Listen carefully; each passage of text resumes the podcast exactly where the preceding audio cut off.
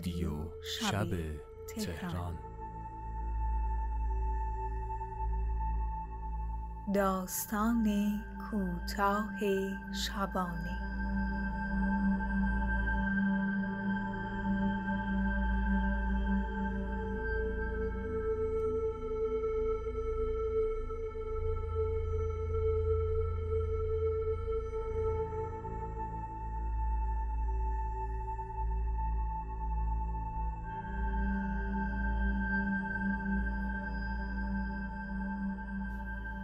سلام به شما. من علی جعفری هستم و شما شنونده قسمت دیگری از پادکست رادیو شب تهران هستید. این دومین قسمت از مجموعه داستان کوتاه شبانه است که به خانش نوول تصویر بزرگ نوشته دینو بوتساتی اختصاص داره.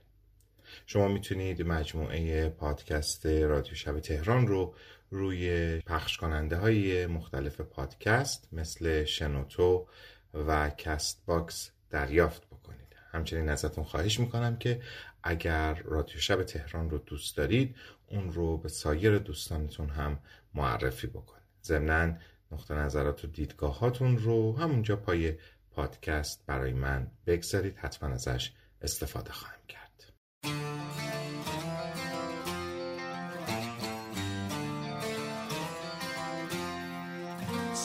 parlava di te l'altra sera, si diceva che non canti più quelle strofe di frontiera, belle come la tua gioventù. تصویر بزرگ نویسنده دینو بوتزاتی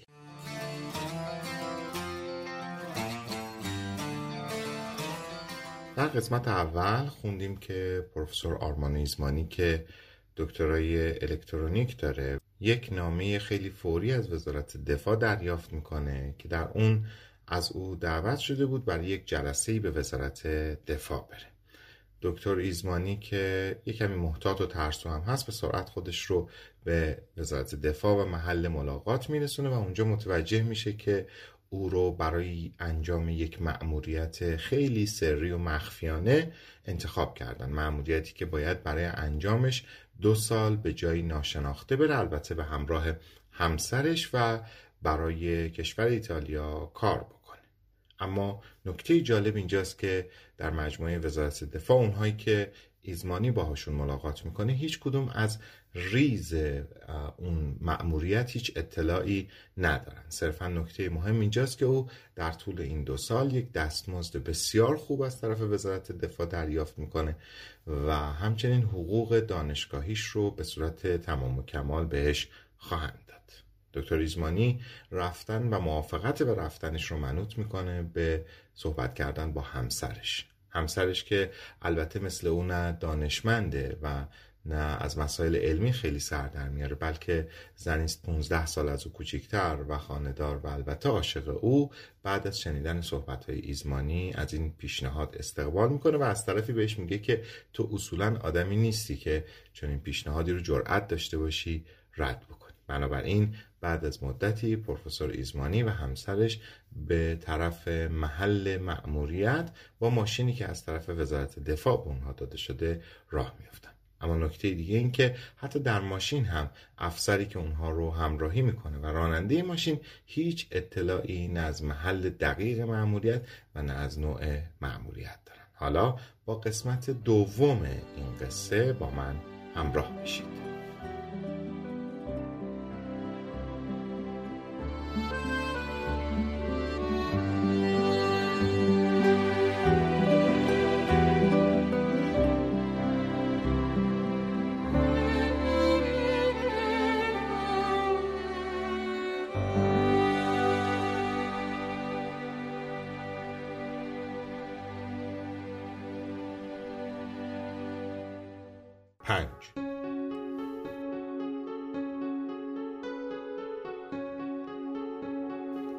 جاده درست در انتهای آخرین صخره که پیدا بود در پشت اون زمین به صورت دشتی گسترش پیدا می‌کنه به نوعی میدانگاه کوچک می رسید. اینجا مدخل منطقه ممنوعه بود. یه جور سربازخونه کوچیک میله با یه پرچم پرچینی دهاتی دور تا دورش دو تا نیمکت چوبی یه میز و یه لونه سگ که ظاهرا متروک جای خیلی زیبایی بود. دور تا دورش رو جنگل گرفته بود. درختها به طور سراشیبی پایین رفته بودن و دامنه دره رو میپوشوندن. در انتهای دره از دور کف سفید رودخونه جاده و روستاهای کوچیک جا به جا به چشم می‌خورد. زندگی آروم بود. تمیز و راحت مثل خیلی از ییلاقهای دیگه کوهستانی. منظره در پشت سر قطع می شد. در حقیقت جنگل با موانعی از میله های فلزی و ورقه های خاکستری رنگ که رویش با علف و بوته پوشیده شده بود پایان پیدا می کرد. در اون طرف موانع چیزی دیده نمی شد.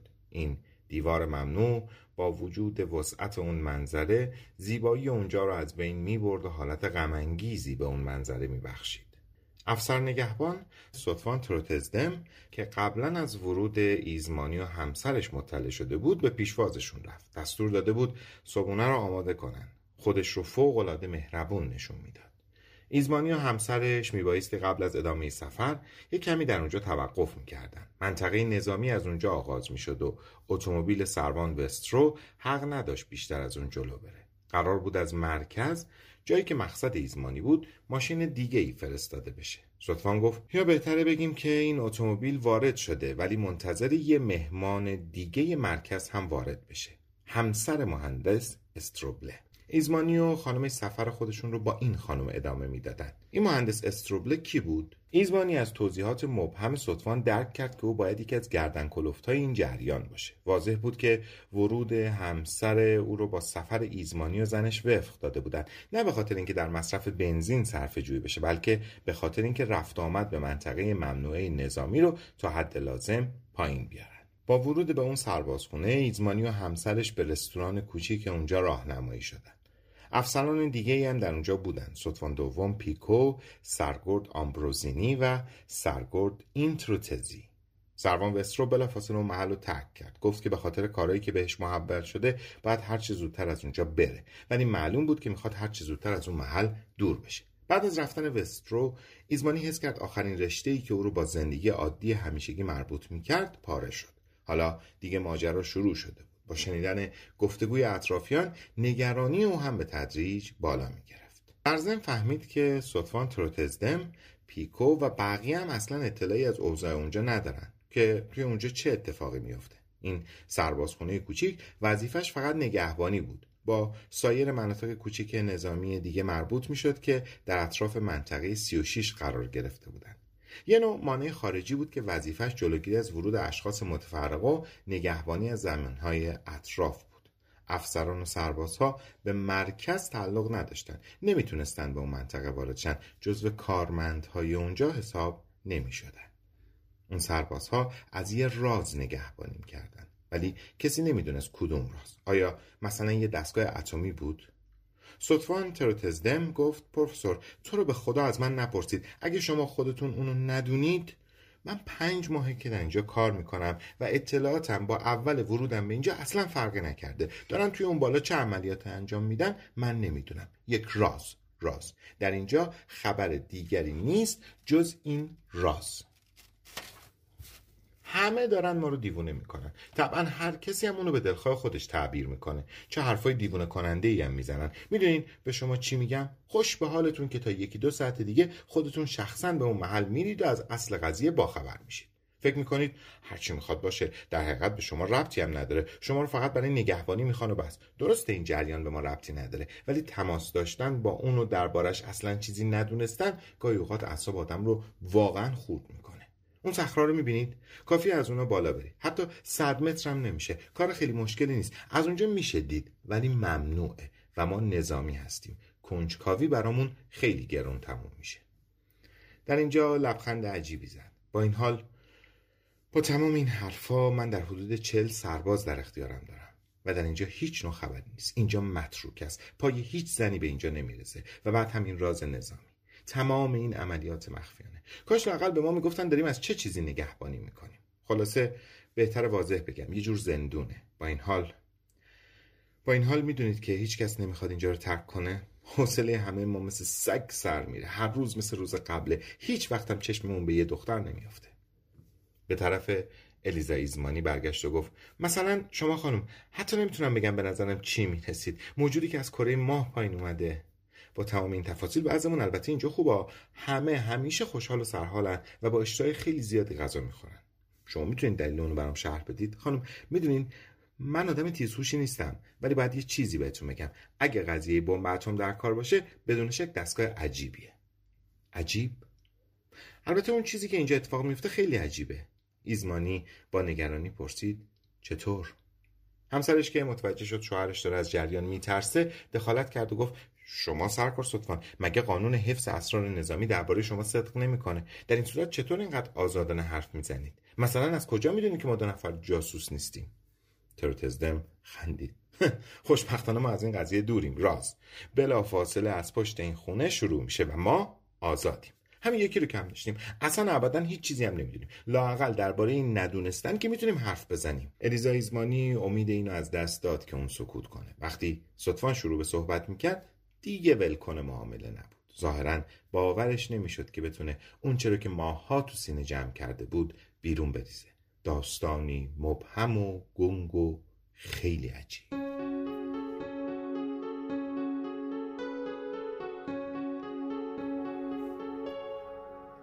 شش.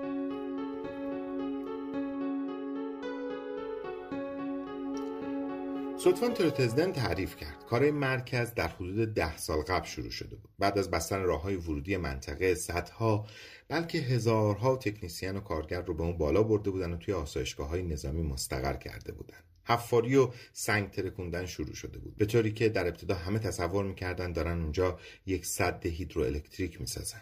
در حقیقت صدی هم با مرکز مربوط به ساخته شده بود ولی درست همزمان با اون دیوارهای تأسیساتی دیگه هم بالا می‌رفت. یا بهتره بگیم چندین مؤسسه. جریان فوقالعاده محرمانه بود. کارگرها تماما از کارخانه ها و قورخانه های ارتشی می اومدن و حداقل پنج سال سابقه خدمت داشتن. هر کارگاه هم از کارگاه دیگه کاملا جدا بود. هر کسی هم به کار خودش مشغول بود و خب طبیعتا از کار دیگری خبر نداشت. در این صورت هیچکس نمی‌تونست از طرح کلی و عمومی چیزی سر در بیاره. بعد از هشت سال کار قسمت اعظم کارگران رو منتقل کرده در اونجا در حدود 20 نفر شاید هم کمتر باقی مونده بودن. ظاهرا اگر اون تأسیسات مربوط به کارخونه ها می‌شد مثلا یک کارخونه اتمی همه چیز بایستی اتوماتیک باشه و فقط به چند کارگر احتیاج بود و بس. ولی آیا کارخونه بود؟ تا اونجا که تروتزدن می‌دونست مقدار زیادی وسایل الکتریکی به اون بالا برده بودن. ولی از چه نوع؟ البته اطلاعی نداشت. آرامشی نسبی که اونجا برقرار شده بود چنین میرسون که ساختمان دستگاه به پایان رسیده یا لاقل کارهای عمده ابتدایی خاتمه پیدا کرده. ولی آیا این دستگاه کار خودش رو هم آغاز کرده بود؟ به نظر اینجوری نمی رسید فقط چند کامیون به اونجا رفت آمد می‌کردن و این میرسوند که محصول یا خیلی کمه یا اصلا وجود نداره. البته مگه اینکه مواد اولیه در خود محل یافت می‌شد و محصولات رو هم در خود محل انبار می‌کرد. فرض دیگه این بود که این دستگاه هر چی که هست اصولا محصولی از خودش بیرون نمیده و فعالیت دیگه ای داره که تصورش خیلی مشکل بود.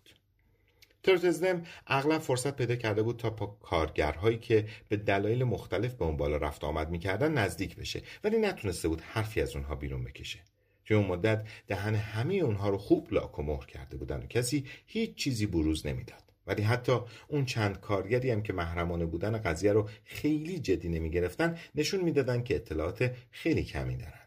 تنها مسئله قابل توجهی که تونسته بود کشف کنه این بود که بجز مدیران امور و عده انگشت شماری تکنیسیان هیچ یک از کارگرها کار رو از اول تا آخر دنبال نکرده بودن. بعد از حداکثر دو سال اقامت در اون بالا کارگرهای قدیمی رو با کارگرهای جدید تعویض می‌کردن. در نتیجه هیچکس نمی‌تونست از عملیاتی که انجام شده بود اطلاع دقیقی داشته باشه بقیده سطفان اطلاعات مربوط به وظیفه نگهبانی در مرزهای خارجی منطقه 36 با وجودی که فوقالعاده مبهم و نامفهوم بود به نظر جالب تر می رسید. جالب تر چون خودش شاهد اون بود.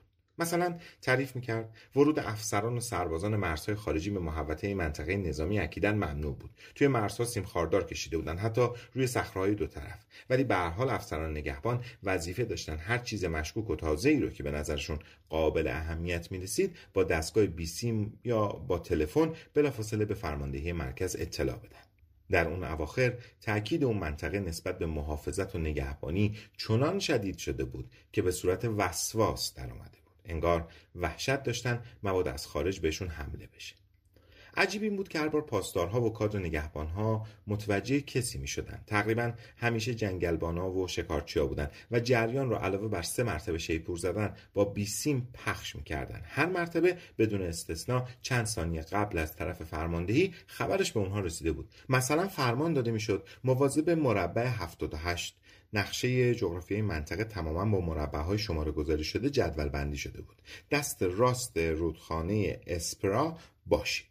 درست در همون نقطه سربازای پاسدارخونه چند لحظه قبل بیگانه ای رو دیده بودند. در بعضی موارد اخطار اونها مبالغه آمیز می‌شد. دو نفر ناشناس در جدول X دارن به صخره نزدیک میشن. مواظب باشید. و اغلب اتفاق میافتاد که نگهبانها هنوز حتی متوجهش هم نشده بودند ترتزدم از خودش سوال می‌کرد معنیش چیه؟ آیا کسی داره ما رو کنترل می‌کنه؟ کسی که نامرئیه و داره از خود ما نگهبانها نگهبانی می‌کنه و حتی در دقت و سرعت عمل هم از ما جلو زده؟ چه کسی ها از کجا؟ اونها هرگز نه در اون اطراف و نه روی صخره‌های نزدیک متوجه نگهبانی دادن کسی نشده بودند آیا بایستی تصدیق می‌کردن که افراد اون فرماندهی جادوگرن؟ ایزمانی می‌پرسید شما سرکار هیچ وقت توی اون بالا دستگاهی ندیدین؟ هرگز. براتون شهر دادم که ما مأمورین نگهبانی مطرودیم. در این اطراف جز جنگل چیزی دیده نمیشه. جنگل و صخره. فقط از دره فرشتگان که تا اینجا یک کیلومتر فاصله داره میشه یه چیزی رو دید. چی؟ چی بگم؟ چیزی شبیه دیوار صاف و بدون پنجره که پشت اون یه آنتن خیلی بلند شبیه آنتن رادیو بیسیم وجود داره که نوک اون شکل یک کره است. یک کره. کم و بیش. بعضیا میگن که دیدن حتی تکون هم می‌خوره. چطوری تکون می‌خوره؟ روی خودش میچرخه و به چه دردی می‌خوره؟ از من می‌پرسین؟ راز. توی اینجا همه چیز مرموزه و خدا می‌دونه به خاطر چه چیز احمقانه ایه. پس به نظر شما یه دستگاه اتمی نیست؟ اون چیزی رو که مرد نادونی مثل من ممکنه بدونه بهتون گفتم به نظر من اگه قرار بودی دستگاه اتمی باشه بایستی مسئله بیشتری بهش هم می‌شد و بعد هم ایزبانی پرسید تنها راه ارتباط همین یه جاده است؟ صدفان دوم پیکو که سر میزی کنار اونها تنها نشسته بود و گفتگوشون رو گوش می‌داد وارد صحبت شد و گفت برای حمل مساله یک تلفریک هم وجود داره ولی وقتی میگذره ما می‌تونیم ببینیم پره یا خالی. خب حالا صدا رو براشون تعریف کن. ترتزدم شوناشو بالا انداخت و گفت پروفسور اهمیتی به حرفاش ندید. من شخصا هم باورشون نمی‌کنم. بقیده من فقط افسانه است و بس. خیلی از سربازای اینجا میگن که صدایی شنیده میشه. صدایی که به نظر اونها شبیه صدای آدم نیست. از اون بالا میاد. بله. چی میگه؟ خب اونو نمی‌تونن بفهمن. بعضی فکر می‌کنن که زبون خارجی حرف می‌زنه و در نتیجه نمیشه فهمید چی میگه. ایده هم عقیده دارن که نامفهوم بودنش به خاطر اینه که از فاصله خیلی دور میاد. من خودم هیچ وقت نشنیدمش. ایزمانی خطاب به صدفان دوم پیکو گفت و شما من گاهی به نظرم رسیده ولی اگه راستشو بخوایم به درستی نمی‌تونم حرف بزنم. ترتزم گفت دیدین؟ وقتی وقت اثبات چیزی می‌رسه همه مردد میشن. همه دربارش حرف می‌زنن. همه قسم می‌خورن که حقیقت داره. ولی هیچ وقت کسی نیست که بگه توی فلان روز و فلان ساعت خودمون رو با گوشه خودم شنیدم. خیالات آقا خیالات و بس. علاوه بر این تعجبی هم نداره. همیشه توی همه جا راز بزرگی پنهون باشه از این پرت و پله ها خیلی گفته میشه. درست عین زمان جنگ. پیکو بار دیگه به صدفان گفت چرا جریان سگا رو تعریف نمی کنی؟ اینو که دیگه با چشمای خودت دیدی. سگا؟ ترتزنم گفت بله این هم یکی دیگه از اون معماهای غیر قابل فهمه. از سگایی که اینجا داریم که داشتیم. دو تا سگ گرگی ولی نتونستیم نگرشون داریم. سگها به محض اینکه به اینجا اومدن دیوونه شدن. پارس می‌کردن؟ نه بابا عجیب اینه که اصلا پارس نمی‌کردن. بهتره بگیم که ناله می‌کردن گریه می‌کردن. می‌خواستن برن بالا. بالا؟ کجا برن؟ خدا می‌دونه کجا. از صخرا برن بالا دیگه اونجا. خلاصه مجبور شدیم اونا رو پس بفرستیم. فقط همین سگا بودن که اینطوری شدن یا سگای دیگه ای هم بودن. نمی‌دونم شاید طبیعت اینجا اینجوریه. یه سگ روبایی هم که یک روز گروپان انتروتزی همراه خودش آورده بود شروع کرد به طرف صخرا ناله کردن. کم مونده بود دچار تشنج بشه. در همون لحظه صدای موتور اتومبیلی به گوش رسید که داشت از آخرین سربالایی بالا می اومد و نزدیک می شد. بیرون رو نگاه کردن. ماشینی که خانم استروبله رو می آورد وارد شده.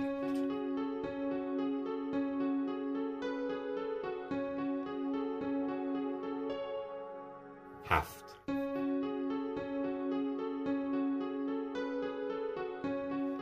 الگا استروبله همراه خود شور زندگی آورد. در حدود 28 سال سن داشت. باریک و بلند بود. گیسوهای خرمای رنگی داشت و پوست سفیدش با دونه های ککمک پوشیده شده بود. چشماش بادومی بود و لبهای قلوهیش هم دعوت کننده بود هم تحقیر کننده. چهره باز شاد و تحریک کننده داشت و کمری باریک، رونهای قوی و قدمهای محکم. یه زن زیبا و با اراده. از اون زنهایی که مردم توی خیابون روشون رو به طرفش برمیگردن. به محض اینکه چشمش به ایزمانی افتاد گفت شما یه وقتی حدود یازده سال پیش در مدرسه توماسو تدریس نمی کردین؟ درسته. ولی شما از کجا می‌دونین؟ من چهار سال اونجا جب درس می‌دادم. خب منو خوب نگاه کنین. قیافم به نظرتون آشنا نمیاد؟ چرا؟ یه چیزی یادم میاد. من قیافه مردم رو زود فراموش می‌کنم و بعد شما زنها ماشاءالله سال به سال یادتون میاد. الگا کوتینی رادیکال x دو به اضافه منو رفوزه کردین. حتی یادتونم نمیاد. می‌بینیم که چطور از شما انتقام می‌گیرم ایزمانی که از شدت گیجی سرخ شده بود با لحنی ابلهانه گفت اگه می‌دونستم اگه می‌تونستم پیش بینی کنم. باشه حالا بیاید با هم آشتی کنیم. شما رو میبخشم. با گفتن این جمله ایزمانی رو در آغوش گرفت و گونه هاش رو بوسید. سپس به طرف خانم ایزمانی برگشت و گفت باید منو ببخشین. جان کارلو همیشه میگه که من خیلی وحشیم. ولی خب شما هم تصدیق کنید دیگه. برخورد کردن با دبیری که آدم رفوزی کرده و بعد ملاقات کردن با او درست توی اینجا بعدش. آه. خدایا چقدر از شوهر شما نفرت داشتم. چقدر اون نفرین کردم. پروفسور اجازه بدید بگم که سر امتحانات شما یه کمی بد جنس بودین. با من البته بیشتر از همه. انتقاممو می‌گیرم ازتون. الیزا ایزمانی ناراحت نشده برعکس از اینکه زنی اینقدر شاد و سرحال همراه اونها میومد راضی هم بود. برای شوهرش به منزله یک آمپول خوشبینی بود. و گرچه درک می‌کرد که الگا استروبله زنیه که مردها از اون خیلی خوششون میاد ولی حسادت حتی به مغزش هم خطور نکرد. اون به آرمانه خودش اطمینان کامل داشت. ازش پرسید خیلی وقتی که با پروفسور استروبله ازدواج کردین؟ تقریبا سه ماه میشه. تو اون بالا زندگی می‌کنین. نه نه نه نه. اولین باریه که به اونجا میرم. تا امروز شوهرم به عنوان همسر خیلی از من ندیده. بعد از ازدواجی ما اصل مختصر ده روزه بعدم کتاب راهنما منو بیوه کرد. کتاب راهنما؟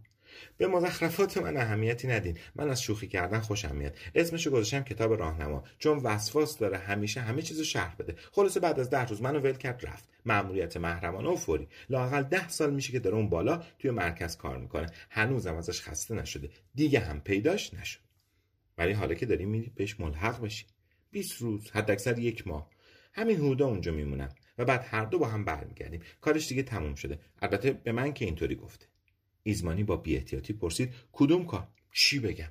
باور کنین خبر ندارم. خدا می‌دونه چه دستگاه عظیمیه. کدوم دستگاه؟ همون دستگاه که اون بالاست دیگه. چطور؟ مگه شما پرسال هیچ وقت اونجا نرفتید؟ هرگز. ایزمانی دلش می‌خواست بیشتر بفهمه. دلش می‌خواست باز اصرار کنه ولی می‌فهمید که در حضور تروتزدم و پیکو سوالات بیجا خیلی مناسب نیست. همونطور که خورشید غروب می‌کرد و تاریکی همه جا رو آروم آروم در خودش می‌گرفت ورود اتومبیل مرکز گفتگوی اونها رو قطع کرد. سربازی اتومبیل رو می‌روند. به این ترتیب آقا و خانم ایزمانی و خانم استروبله بعد از خداحافظی از ترتزدم و سپردن چمدونهای بزرگتر به اون که روز بعد اونها رو با یه وسیله دیگری بفرسته به طرف دشت بالا حرکت کرد.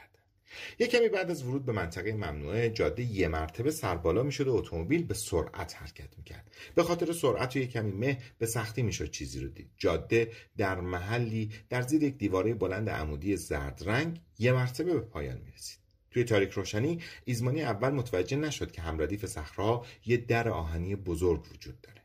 بعد متوجه شد که هم از اون طرف و هم از طرف دیگه جایی که شیب صخرا کمتر بود سه چهار ردیف سیم خاردار کشیده شده. سیمهای زخیمی بود که جلو اومده بود. شاید هم سیمهای برقداری بود. به فکرش رسید که حتما جریان برق توی اونجا وجود داره. موجودی اونجا دیده نمی‌شد. هوا سرد و مرتوب و محل خیلی ناراحت کننده و وحشی بود. راننده گفت ممکنه مجبور شیم چند دقیقه منتظر بمونیم. وقتی که دنبالتون اومدم داشتن در تونل کار می‌کردن. حتما یه تصادف مختصری شده. الیزا ایزمانی پرسید شما اطلاعات دادین که ما اینجا هستیم؟ سرباز گفت لزومی نداره خودشون می‌دونن. از کجا؟ نگاه سرباز روی خانم ثابت موند. در جواب دادن مردد بود. بعد ظاهرا گویی قیافه خانم رو متقاعد کرده باشه بدون اینکه حرفی بزنه با انگشت یک در آهنی رو نشون داد. جایی که یک مربع کوچیک و اشکال دیده می‌شد. الیزا دیگه سوالی نکرد. فکر کرد می‌دونستم وجود داره. مگه ممکن بود که یکی از این دستگاه عکس برداری برقی یا تلویزیونی وجود نداشته باشه؟ الگا استروبله گفت خب من پیاده میشم چند قدم راه برم وگرنه پاهام به خواب میره ایزمانی نگران اطلاعات بیشتر گفت منم پیاده میشم. برای اینکه عضلات دست و پای خودشون رو تکانی بدن در حدود ده متری توی جاده که به پرتگاه منتهی می‌شد پایین رفتن. مه مانع می‌شد که عمق پرتگاه رو ببینن. فقط سایه های در هم بر هم درختها و درخت های کوچیک صرف که از جاهای عجیب و غریبی رویده بودن دیده می‌شد. ایزمانی با لذتی که هرگز نظیرش رو نچشیده بود حس کرد الگا استروبله زیر بازوی او رو گرفته. عاشق این زن شدن بدون شکل لذت بخش بود. عطر اون رو همراه بوی مه بوی رطوبت و بوی سمخ که توی هوا موج می‌زد استنشاق می‌کرد. در عمرش هیچ وقت چنین بویی نشنیده بود. زن سکوت کرده بود. شاید عمدن منتظر بود که اون صحبت را آغاز کنه. صرفا به خاطر اینکه مرد رو کمی ناراحت کرده باشه. ایزمانی پشت سرش رو نگاه کرد. اتومبیل توی مهی که رفته رفته غلیظتر می‌شد حالا دیگه تقریبا دیده نمی‌شد. عاقبتش گفت خب خانم اینجا دیگه کسی نیست که حرفمون رو بشنوه. بگید ببینم توی اون بالا توی مرکز چه عملیاتی انجام میدن. زن شوخی کنان جواب داد پروفسور شما حسابی با من لج افتادین از یه طرف منو رفوزه کردین از طرف دیگه دارین سر به سر من می‌ذارین. دخترک عزیز من تو حتما می‌دونی که شوهرت داره چی کار می‌کنه. زن قشقش خنده رو سر داد. خنده ای که برای اون محل خیلی نامناسب بود. شوهر من؟ خود شما هم کارشو می‌دونید. پروفسور شما رو دارن به مرکز می‌برن. حتما از جریان اطلاع دارید دیگه نه؟ درست برعکس. من هیچی نمی‌دونم. به من هیچی نگفتن چه کسی به شما چیزی نگفته؟ وزارت خونه و شما بازم قبول کردید که بیایید اینجا؟ ظاهرا که اینطوریه. ولی من برای اینجور کارهای مرموز خلق نشدم. من از جریانات صاف و پوسکنده خوشم میاد. خب من کمتر از شما اطلاع دارم.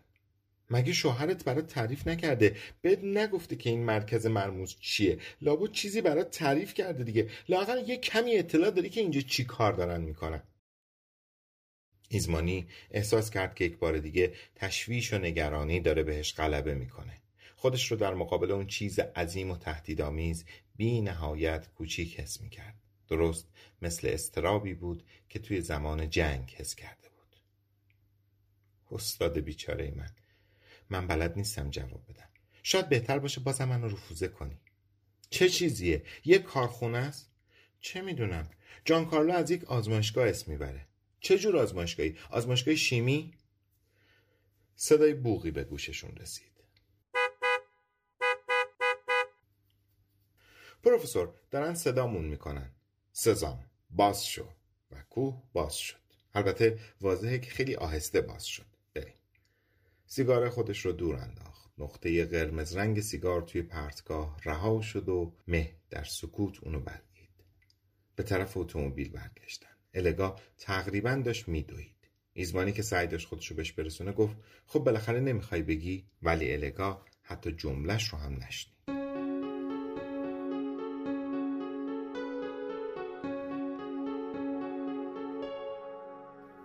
هشت.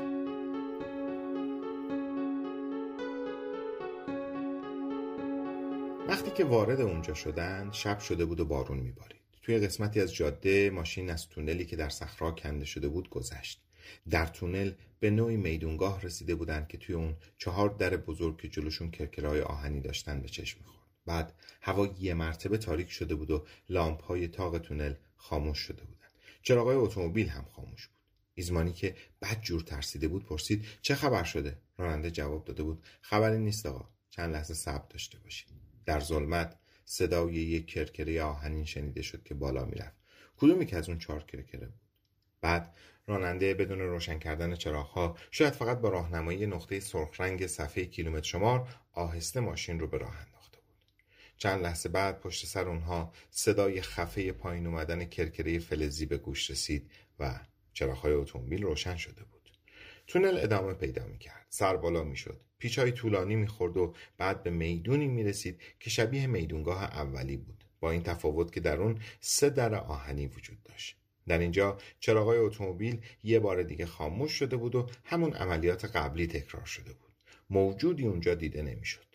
باز مدتی جلو رفتن. ایزمانی پیش خودش حساب کرده بود که در حدود 400 متری پیش رفتن تا از تونل خارج شدن. ظاهرا رسیده بودند به قله.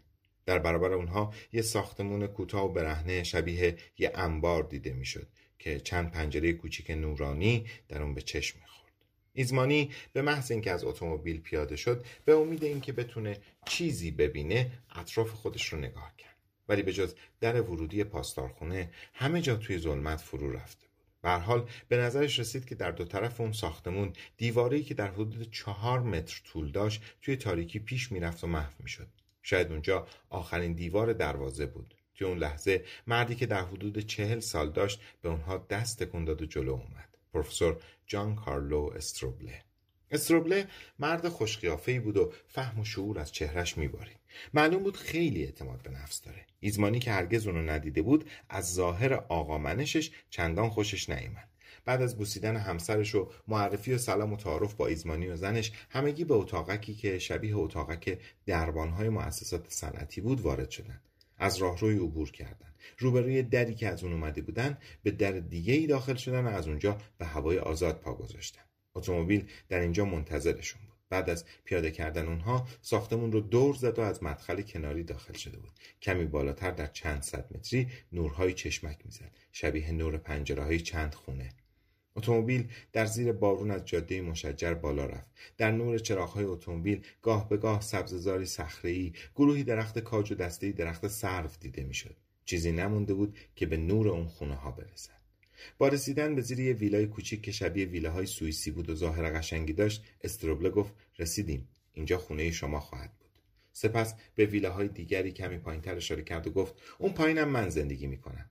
اون ویلای اون بالا هم مال رئیس ما اندریاد است ولی در طبقه اول اون سرهنگ میرتی بازرس وزارت جنگ زندگی می‌کنه. تقاضا می‌کنم بفرمایید داخل بشید. هوا خیلی سرده. امیدوارم بخاری هیزومی رو روشن کرده باشن خانم برای کمک به شما دختر خیلی خوبی رو در اختیارتون گذاشتن. خدمتکار آلویزیه ایزمانی میشناختیش نه؟ آلویزی رو؟ آره همونو میشناختن. ده سال بود که اینجا زندگی می‌کرد. چه مرد فوق العاده بود.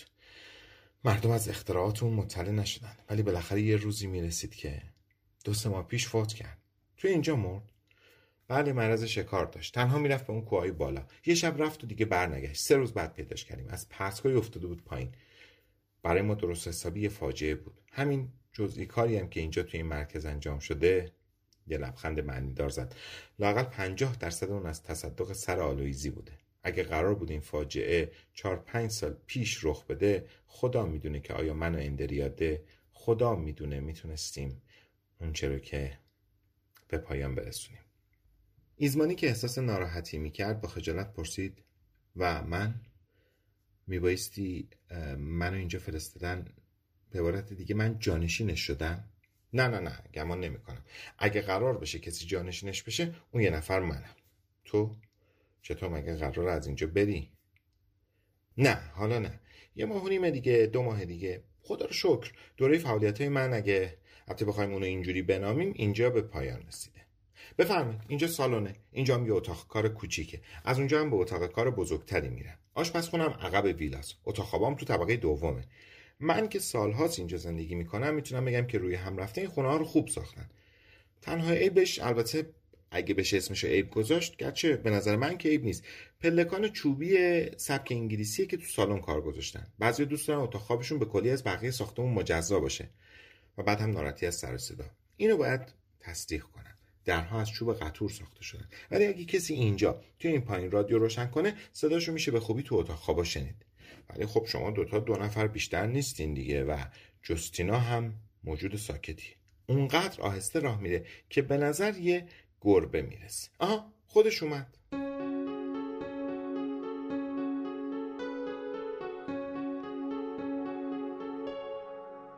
نو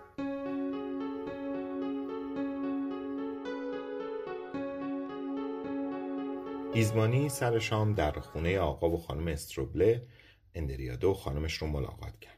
به طور مبهمی به خاطر می آورد که اونو توی کنگره ای دیده. حالا به نظرش او شخص دیگه ای می رسید. تبدیل به یکی از مردای بانفوذ زینت بخش و پیغمبر معاب شده بود که لایق جایزه نوبلن اونقدر از فهم و شعور و دانش خودش مطمئن بود که کم مونده بود در تاریخ ازش اسم ببرن.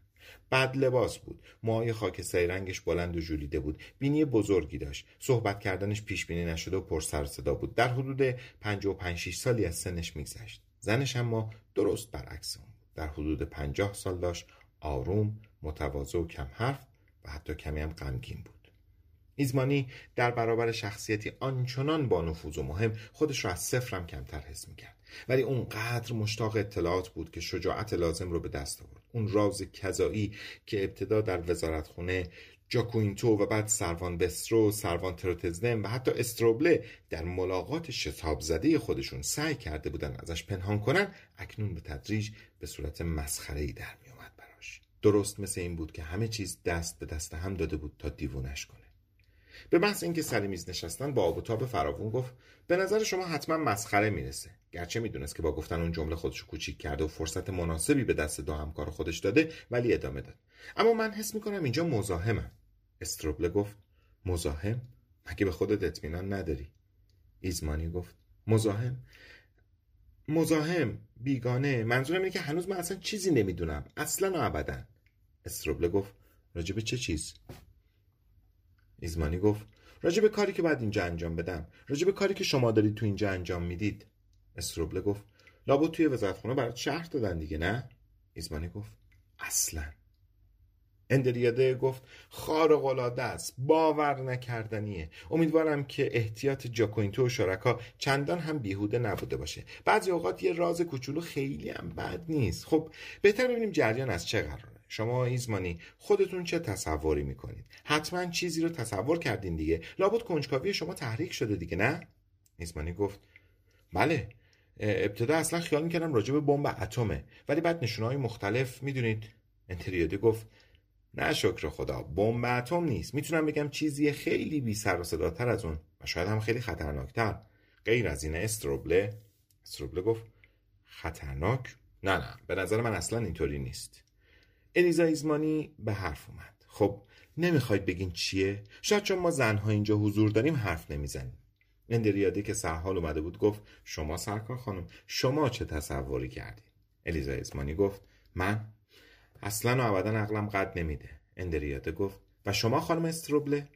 الگا با حرکت یقه باز پیراهن خودش مرتب کرد و گفت از حرفایی که می‌زنید یا بهتر بگم نمی‌زنید به نظرم می‌رسه که متاسفانه چیز سرگرم کننده ای نیست. استروبله گفت الگا الگا گفت چطور؟ کسی رو رنجوندن؟ اگه این همه سعی دارین همه چیز محرمانه باشه لابد جریان خیلی مهمه و هیچ چیزی هم خسته کننده تر و غم از موضوعات مهم نیست. کاش اصلا چنین چیزایی وجود نداشتن. از طرفی هم بگم که شما دانشمندان موجودات نازنینی هستید و امان از وقتی که بخواید عملیات خودشون رو جدی بگیرید. اون وقت به کلی حوصله همه رو سر می‌برید. اندریاته گفت حق با شماست ولی هنوز یه امیدی باقیه. ما هنوز درباره اهمیت این عملیات چیزی نمی‌دونیم. حالت چهرش تغییر کرد گوش فراداد خداوندا داره از آسمون سیل میاد در حقیقت صدای ریزش شدید بارون همراه صدای رعد و برق از دوردست به گوش می رسید. اندریاده توی جای خودش حرکت کرد. معلوم بود خیلی ناراحت شده.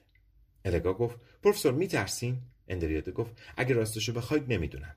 الیزا گفت در باید بگم که در جواب ندادنم خیلی ماهری دا. اندریاده گفت خانم عزیز جریان خیلی ساده است. ما در اینجا یک آزمایشگاه داریم. یه آزمایشگاه طبیعی. البته کمی سریه. استروبله درست میگن نه؟ استروبله گفت کاملا واضحه. اندریاده گفت همزمان با اون می‌تونیم بگیم که در این بالا دارن دارن کشفیات پیچیده ای توی طبیعت انجام میدن. درست میگم استروبله استروبله گفت کاملا صحیحه.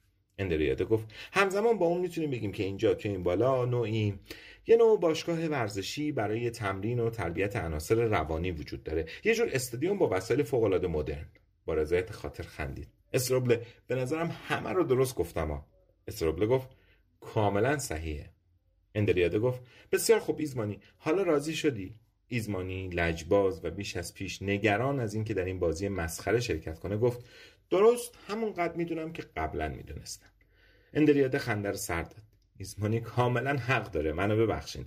من گاهی وقتا از شوخی کردن خوشم میاد. منو ببخشین. استروبله. بهتره تو جریان رو براشون شهر بدی. تو که اصلا پروفسور به دنیا اومدی. استروبله که ظاهرا خیلی راضی به نظر می‌رسید سینه خودش رو صاف کرد. ایزمانی عزیز تو دقیقا در محوطه آزمایشی منطقه نظامی شماره 36 قرار گرفتی. این اسم رسمیشه. اگرچه چندان صحیح نیست.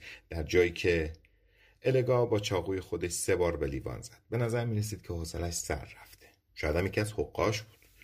سکوت برقرار شد. با لبخندی مزورانه گفت منو ببخشید. ممکنه به نظرتون برسه که من می‌خوام زور بگم ولی باید وظیفه صابخونگی خودم رو انجام بدم. شوهرش خجالت زده گفت کدوم وظیفه؟ وظیفه این که از شما تقاضای اندریاده جملش رو قطع کرد. چنان به لباس خودش نگاه کرد که انگار توش لکه پیدا کرده. تصور نمی کنم کار بدی کرده باشم یا حرف نامناسبی زده باشم. تقاضای من از شما خیلی ساده است. موضوع صحبت عوض کنید. استروبله که می‌دید دارن سعادت کنفرانس دادن از دستش می‌گیرن. گفت چرا؟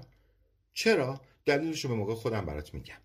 به نظرم خیلی عجیب می‌رسه که آه نه. لب و لوچتون آویزون نشه. از شما فداکاری خیلی بزرگی نخواستم. ایزمانی که طاقتش تاق شده بود گفت خانم اگر راستشو بخواید ترجیح می‌دادم که که بدونید توی این بالا توی مرکز چه عملیاتی انجام میدن و غیره و غیره و غیره. پروفسور عزیز غیر از اینه. ولی از چی میترسید؟ همه ما دوستای شما این درست به همین خاطر. و من باید به شما خدمت کنم. درست به شما. فراموش کردید که من و شما باید حساب بزرگی رو با هم تصفیه کنیم. اگر بتونم انتقامم رو بگیرم. ایزمانی که نمی‌تونست جریان رو به شوخی بگیره گفت خداوندا بعد از این همه سال سپس یه مرتبه تغییر حالت داد و گفت این دیگه چیه؟ نمیشنوید؟ بارونه. صدای ریزش بارونه. به نظرم می‌رسید که دارن یه زنگی رو به صدا در میارن. اندریاده با لحن پرمعنی گفت زنگ؟ ما توی اینجا زنگ کلیسا نداریم. انعکاس خفیفی بود که همه جا پخش شده بود. صدای عمیقی بود. انگار از خلایی دور دست می اومد شبیه ارتعاش یک فرقه بزرگ و نازک فلزی بود. الیزا ایزمانی گفت منم میشنومش. چند لحظه همه سکوت کردن و گوش دادن. صدای زنگ محو شد. استروبله گفت چی بگم؟ من که اصلا چیزی نمیشنوم. اندریاده از ایزمانی پرسید آلویزی رو میشناختی؟ خیر. اونم می‌گفت که شبا جمله خودش رو قطع کرد. انگار داره چیزی رو گوش میده و بعد مثل اینکه خیالش راحت شده باشه به طرف خانم ایزمانی برگشت لبخند زنان یه چیزی تو گوشش زمزمه کرد. انگار رازیه فقط بین اونها. به حال سایرین همونو شنیدن. نابغه بود. الگا مسخره کنان گفت اونم؟ اندریاده انگار اون موضوع طبیعی ترین جریان جهان جواب داد. بله البته. می‌گفت شبا صداهای عجیب غریبی به گوشش می‌رسه. ولی من حرفشو باور نمی‌کردم. هیچ وقت حرفشو باور نکردم. خیالاتی شده بود. حالا شما هم صدای زنگ به گوشتون می‌رسه. ولی من باور نمی‌کنم. زنگی وجود نداره. احتمالا یکی از اون صداهای کاذبی که وقتی یه مرتبه ارتفاع زیاد میشه به گوشمون می‌رسه. مثلا شما ایزمانی امروز ولی در اینجا یه مرتبه صداش عوض شد. نگران شده ولی البته باید همگی سخت مراقب باشیم. چشم و گوش خودمون خوب باز کنیم. احتیاط هرگز نباید از دست داد. من تو سالهای گذشته خیلی آرامتر بودم. در اینجا محافظ وجود داره کنترل وجود داره دستگاه کنترل بی نهایت خوب کار می‌کنه. با این حال من حس می‌کنم که توی اینجا شب و روز کسانی وجود دارن. دارن مثل دست موش که تلاش می‌کنن. تلاش می‌کنن تا زمین رو بکنن و بیرون بیان. همه هم مثل اون وزارت های احمق نیستیم که تصور می‌کنن ما داریم اینجا بازی می‌کنیم و شکم سیره کسایی هم هستن که فهمیدن. یا لاقل شک کردن و میترسن و حاضرن به هر کاری دست بزنن تا اون چیز رو استروبله گفت دستگاه ما رو. دستگاه. به چه مرحله ای رسیدیم؟ فقط سه نفر ازش خبر دارن. و فردا با شما ایزمانی میشیم چهار نفر. در جهان موجود دیگری وجود نداره که ازش خبر داشته باشه. ولی به حال اونو هم بو بردن و میترسن. به طور مبهمی حد زدن. حاضرم قسم بخورم. این حقیقت وحشت انگیز رو حد زدن که اگه ما اینجا تو عملیات خودمون موفق بشیم مشتی روی میز کوبید که بشخاب ها رو به هوا پرون. استروبل التماس کنان بهش گفت اندریاده ارباب جهان میشیم.